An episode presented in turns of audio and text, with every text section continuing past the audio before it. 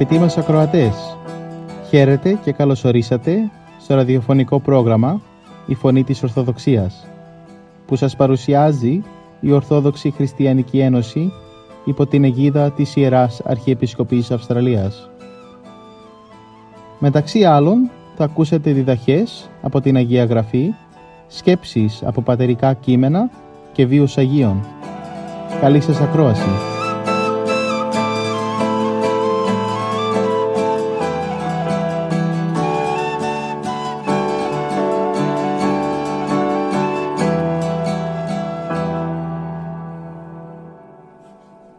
Στο πρόγραμμα μας σήμερα θα μας μιλήσει ο ιατρός Ιωάννης Δημητρίου για την Ευαγγελική Περικοπή της Κυριακής της Συγχωρήσεως του Καταμανθέου, κεφάλαιο 6, στίχη 14 έως 21.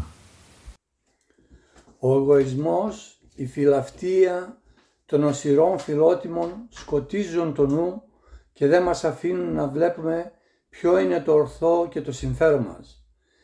Εάν παραδείγματος χάρη κανείς κάνει ένα σφάλμα απέναντί μας, εάν μας αδικήσει ή φερθεί κατά έναν τρόπο αγενή, εξεγείρεται ο εγωισμός μας. Αγανακτούμε εναντίον του, κρατούμε με κακία την αδικία και ζητούμε ευκαιρία να τον εκδικηθούμε και να τον ανταποδώσουμε μεγαλύτερο το κακό από ό,τι μας έκανε. Αλλά αυτή η κατάστασή μας και συμπεριφορά δεν είναι καθόλου καλή για μας τους ίδιους δημιουργεί αναστάτωση και πικρία μέσα μας, μας κάνει νευρικούς, μειώνει την προσοχή και την διάθεση προς εργασία. Είναι δυνατόν να μας αφαιρέσει τον ύπνο, να κόψει την όρεξή μας. Πόσο διαφορετική θα ήταν η ψυχική και σωματική κατάστασή μας εάν αντικρίζαμε το σφάλμα του αδελφού μας με υπομονή και μακροθυμία, με αγάπη και καλοκαρδία. Εάν με όλη μας την ψυχή τον ενσυχωρούσαμε, σκεφτόμενοι ότι και εμείς σαν άνθρωποι που είμεθα, διαπράττουμε σφάλματα απέναντι των άλλων και μάλιστα απέναντι του Θεού, για τα οποία επιθυμούμε επίοικιαν και συγχώρηση. Μια τέτοια στάση δεν θα άφηνε ποτέ την πικρία και ταραχή να κυριαρχήσει μέσα μας. Εξ αντιθέτου θα μας εχάριζε ειρήνη και χαράν βαθύ ανηθική ικανοποίηση αλλά και εκτίμηση εκ μέρους των ανθρώπων. Το σπουδαιότερο δε θα διέθετε ευμενή το Θεό απέναντί μας, πρόθυμον να συγχωρήσει με άπειρον αγάπη τα αμαρτήματά μας. Πρέπει να έχετε υπόψη σας, λέγει ο Κύριος, ότι αν και εσείς συγχωρείτε με όλη σας την καρδιά τα αμαρτήματα που έκαναν σε εσάς οι άλλοι και ο πατήρ σας ο ουράνιος θα συγχωρήσει τα ειδικά σας αμαρτήματα.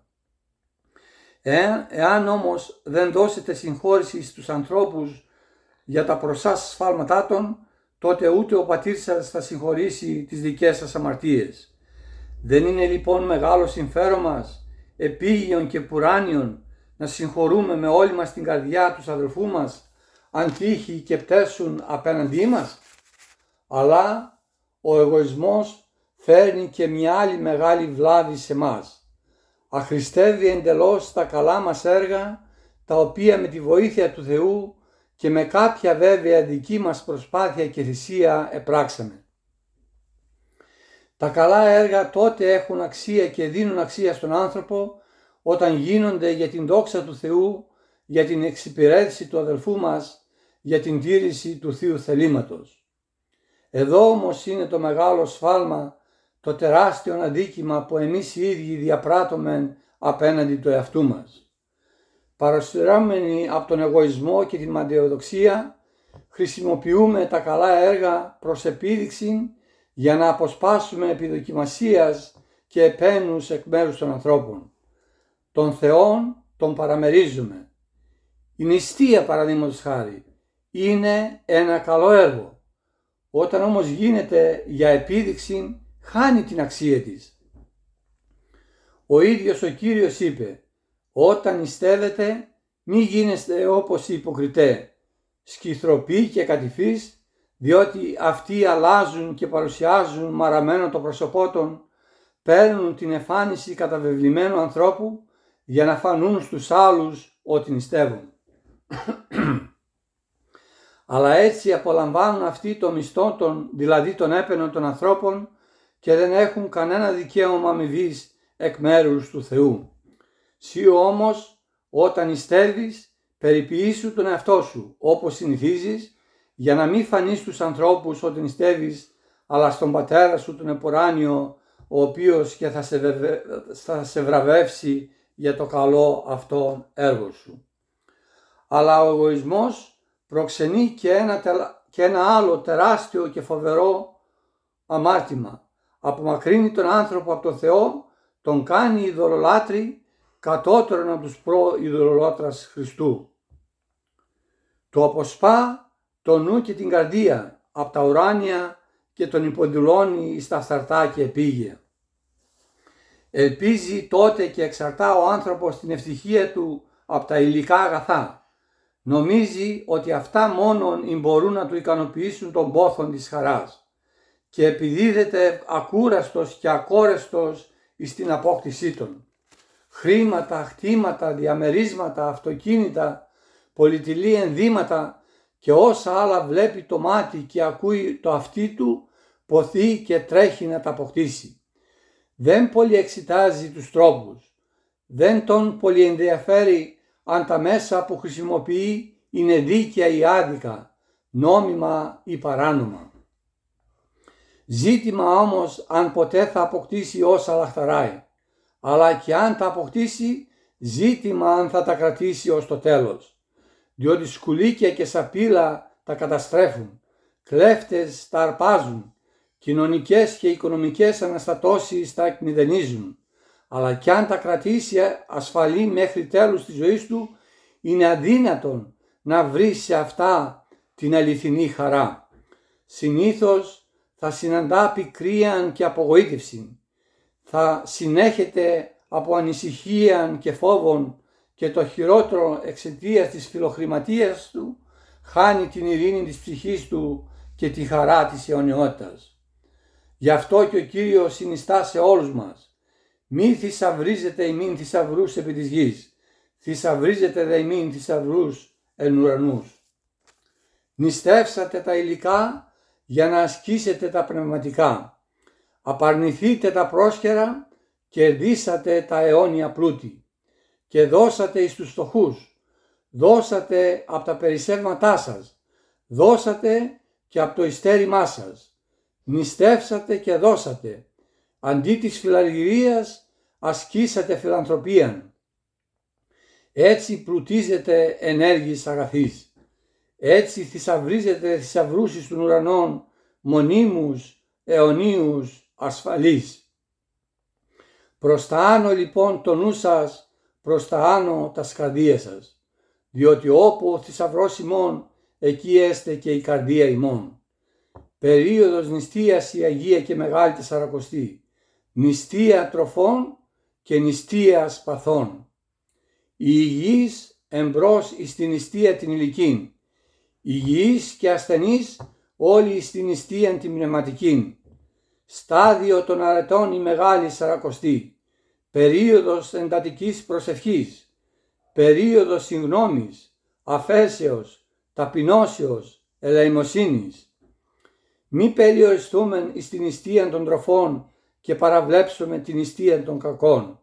Όλοι στον αγώνα, τον αγώνα της νηστείας, τον αγώνα της αρετής, τον αγώνα της ψυχικής καθάρσεως και σωτηρίας, ώστε με λαμπράν την ψυχήν από αγιότητα και αρετήν να αξιοθούμε να προσκυνήσουμε τα Άγια Πάθη και την τριήμερον Ανάσταση του Κυρίου μας γέννητο.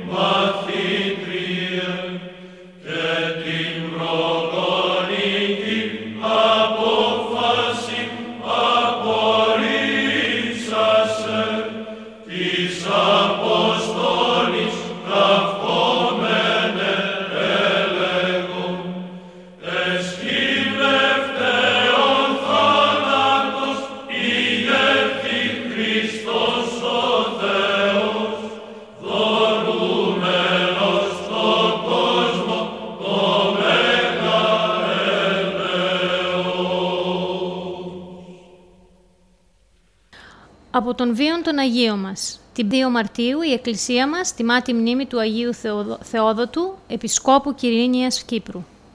Στο πρόγραμμα μας σήμερα θα αφιερώσουμε μερικές σκέψεις από τη ζωή του. Ο Άγιος Θεόδοτος έζησε στις αρχές του 4ου μετά Χριστόν αιώνα, όταν η ειδωλολατρία κινδύνευε να εκπνεύσει και ζητούσε, όπως τα θανάσιμα πληγωμένα θηρία, να πέσει με όσες δυνάμεις της απέμειναν να εξοντώσει την Εκκλησία.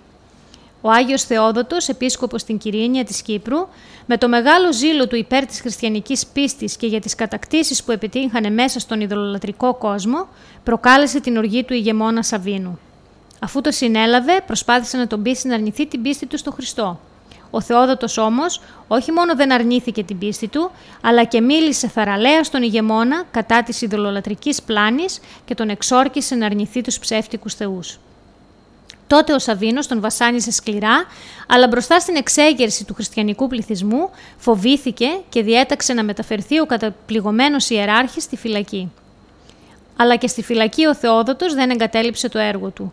Βρήκε ανθρώπους όπου τους μετέδωσε την αλήθεια και έτσι έκανε μέσα στη φυλακή ένα μικρό πίμνιο.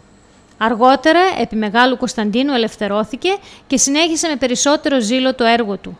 Μετά δύο χρόνια όμως πέθανε, αφού άφησε αλυσμόνητο υπόδειγμα σε κλήρο και λαό.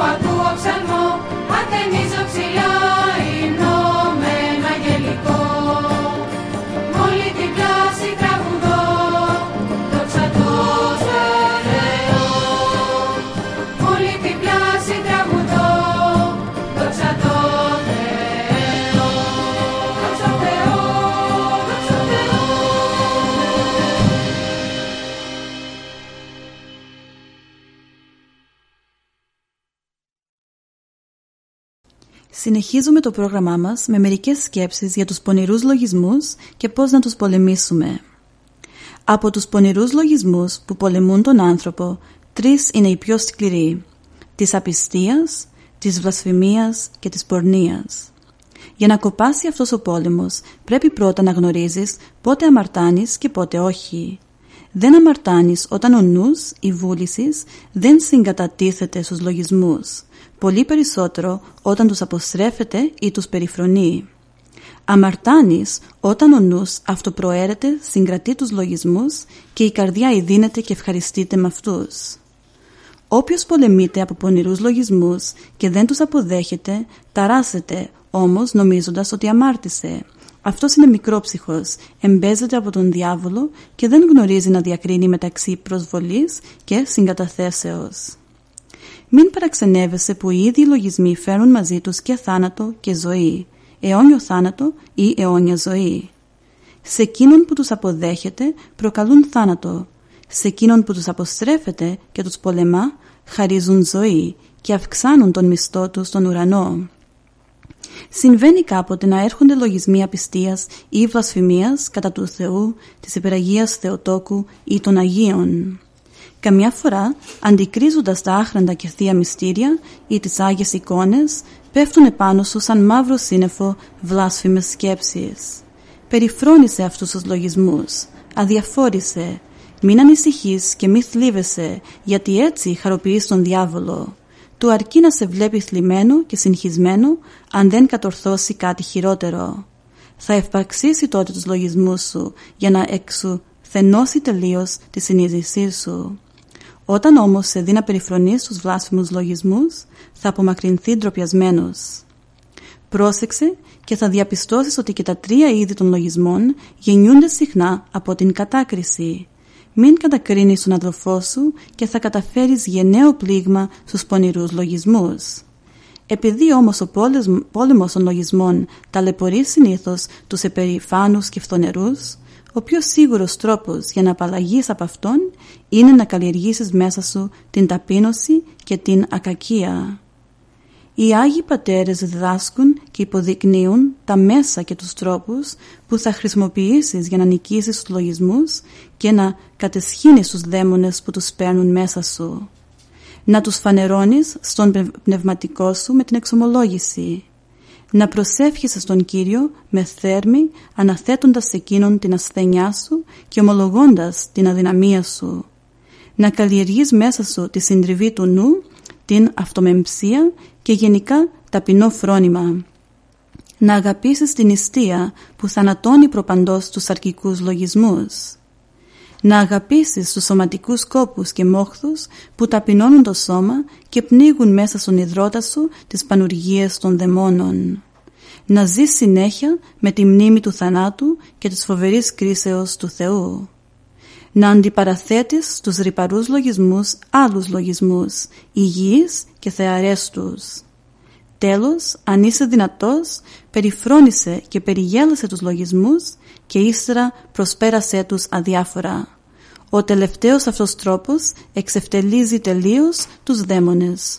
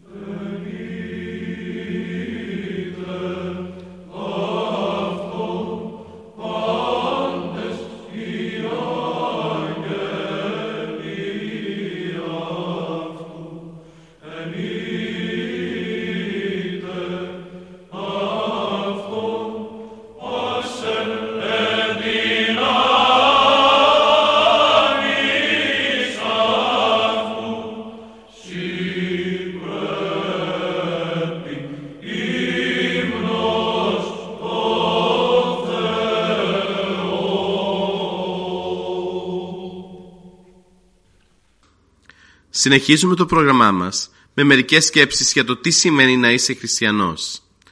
Το να γίνεις χριστιανός είναι εύκολο πράγμα. Το να λες ότι είσαι χριστιανός είναι επίσης εύκολο. Το να διδάσκεις στους άλλους να γίνουν καλοί χριστιανοί είναι και αυτό πάλι εύκολο. Το να κάνεις όμως τη χριστιανική διδασκαλία δικό σου τρόπο ζωής είναι δύσκολο και όχι τόσο διαδεδομένο στην εποχή μας. Σημειώνω παραδείγματα προς αποφυγήν. Γνωρίζουμε όλοι ότι η ελεημοσύνη είναι καθήκον του κάθε χριστιανού και πρέπει πάντα να εκτελείται. Όλοι συμφωνούμε και όλοι μιλάμε για την αναγκαιότητά της. Όταν όμως έρχεται η ώρα να προσφέρουμε, αμέσως γινόμαστε διστακτικοί και αποφεύγουμε να δώσουμε αυτό που πρέπει. Και όταν για τα μάτια του κόσμου προσφέρουμε, δεν κάνουμε τίποτα άλλο από το να δίνουμε μερικά ψυχία. Οι αδικίες στη ζωή είναι πολύ συχνές και δημιουργούν δυσάρεστες καταστάσεις. Οι χριστιανοί πρέπει να υποχωρούν και να συγχωρούν, γιατί γνωρίζουν ότι ο Θεός μισεί την ακαμψία και την αδιαλαξία. Παρόλα αυτά παραμένουμε ασυμβίβαστοι. Έτσι διατηρείται μια κατάσταση που θα έχει δυσμενείς επιπτώσεις στην πνευματική μας ζωή. Τα παραδείγματα που παρουσιάζουν ότι η ζωή μας δεν είναι χριστιανική θα μπορούσαν να γεμίσουν πολλές σελίδες, αλλά κάτι τέτοιο δεν έχει ιδιαίτερη αξία. Ο σκοπός είναι να βρούμε τον τρόπο ή τους τρόπους που θα μπορέσουμε να βάλουμε στο νου μας και την καρδιά μας την καλή ανησυχία. Να καταλάβουμε με άλλα λόγια ότι ο δρόμος που ακολουθούμε δεν οδηγεί στον παράδεισο και να πάρουμε σταθερή απόφαση για την εκτέλεση των καθηκόντων που απορρέουν από τη χριστιανική μας ιδιότητα. Μακάρι κάποτε να φτάσουμε στο σημείο να μην λεγόμαστε μόνο χριστιανοί, αλλά και να είμαστε.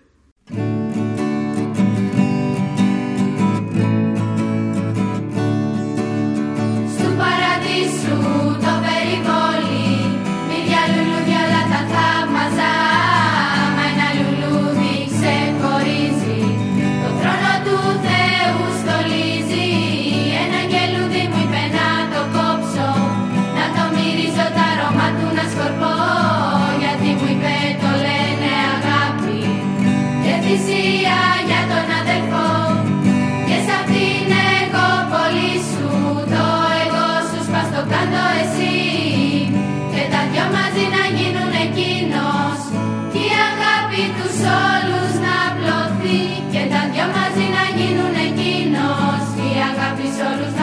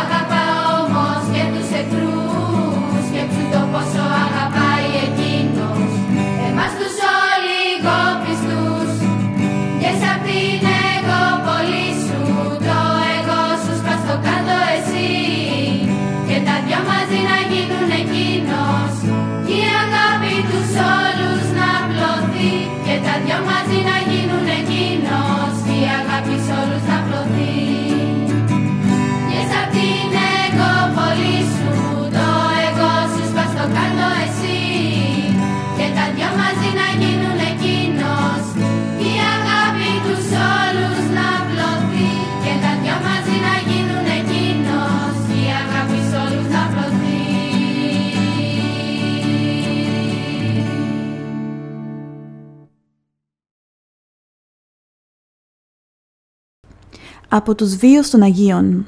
Στις 4 Μαρτίου η Εκκλησία μας τιμά την μνήμη του Αγίου Γερασίμου του Ενιορδάνη. Στο πρόγραμμά μας σήμερα θα αφιερώσουμε μερικές σκέψεις από τη ζωή του. Ο Άγιος Γεράσιμος ο Ενιορδάνη γεννήθηκε από ευσεβείς γονείς στη Λυκία τον 7ο μετά Χριστόν αιώνα. Ο σατανάς όμως του έπαιξε πονηρό παιχνίδι. Κατάφερε και τον παρέσυρε στην αίρεση των μονοφυσιτών. Αλλά ο Θεός που γνώριζε τις αγαθές του προθέσεις, ευδόκησε να λάμψει στο πνεύμα του η αλήθεια. Όταν κάποτε επισκέφτηκε τον Άγιο Ευθύμιο, που ήταν βαθύς γνώσης των γραφών και τον άκουσε με ταπεινό φρόνημα, κατάφερε και αναγνώρισε την Ορθόδοξη αλήθεια. Σαν χαρακτήρας, ο Γεράσιμος ήταν πολύ αυστηρός με τον εαυτό του. Έτρωγε και κοιμόταν τόσο όσο χρειαζόταν. Έλεγε μάλιστα ότι όποιος θέλει να ζήσει περισσότερο πρέπει να κοιμάται λιγότερο όχι μόνο διότι ο πολύς ύπνος κάνει τριφυλό, άρα ανίσχυρο στους σκόπους στο σώμα και πολύ ευάλωτο στις ασθένειες, αλλά και διότι η ζωή είναι κυρίως το μέρος του χρόνου που έχουμε συνείδηση. Πότε αυτό συμβαίνει, όταν είμαστε ξύπνοι. Και πρόσθετε, είπαν οι σοφοί τον ύπνο αδελφό του θανάτου. Θέλεις λοιπόν να βρίσκεσαι περισσότερα χρόνια στη ζωή, μείνε λιγότερες ώρες στο κρεβάτι σου διότι αυτό είναι ένα είδους φερέτρου και εμποδίζει από την ενέργεια που είναι η θεμελιώδης βάση της ζωής. Αργότερα, ο Γεράσιμος, κοντά στον Ιορδάνη, ίδρυσε κοινοβιακή αδελφότητα όπου όλοι μαζί ήταν μια ψυχή και μια καρδιά.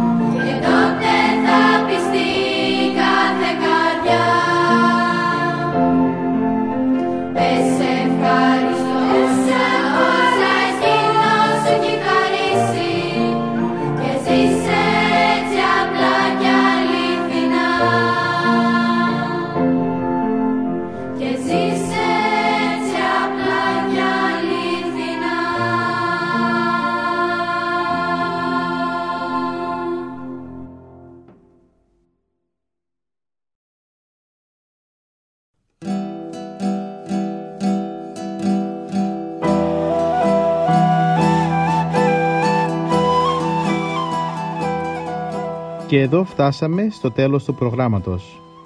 Σας ευχαριστούμε για τη συντροφιά σας και θα είμαστε και πάλι κοντά σας την επόμενη εβδομάδα. Μπορείτε επίσης να μας παρακολουθήσετε στο Facebook, Spotify και στο YouTube κανάλι Greek Orthodox Christian Society Sydney. Αγαπητοί μας ακροατές, ο Θεός μαζί σας. Χαίρετε.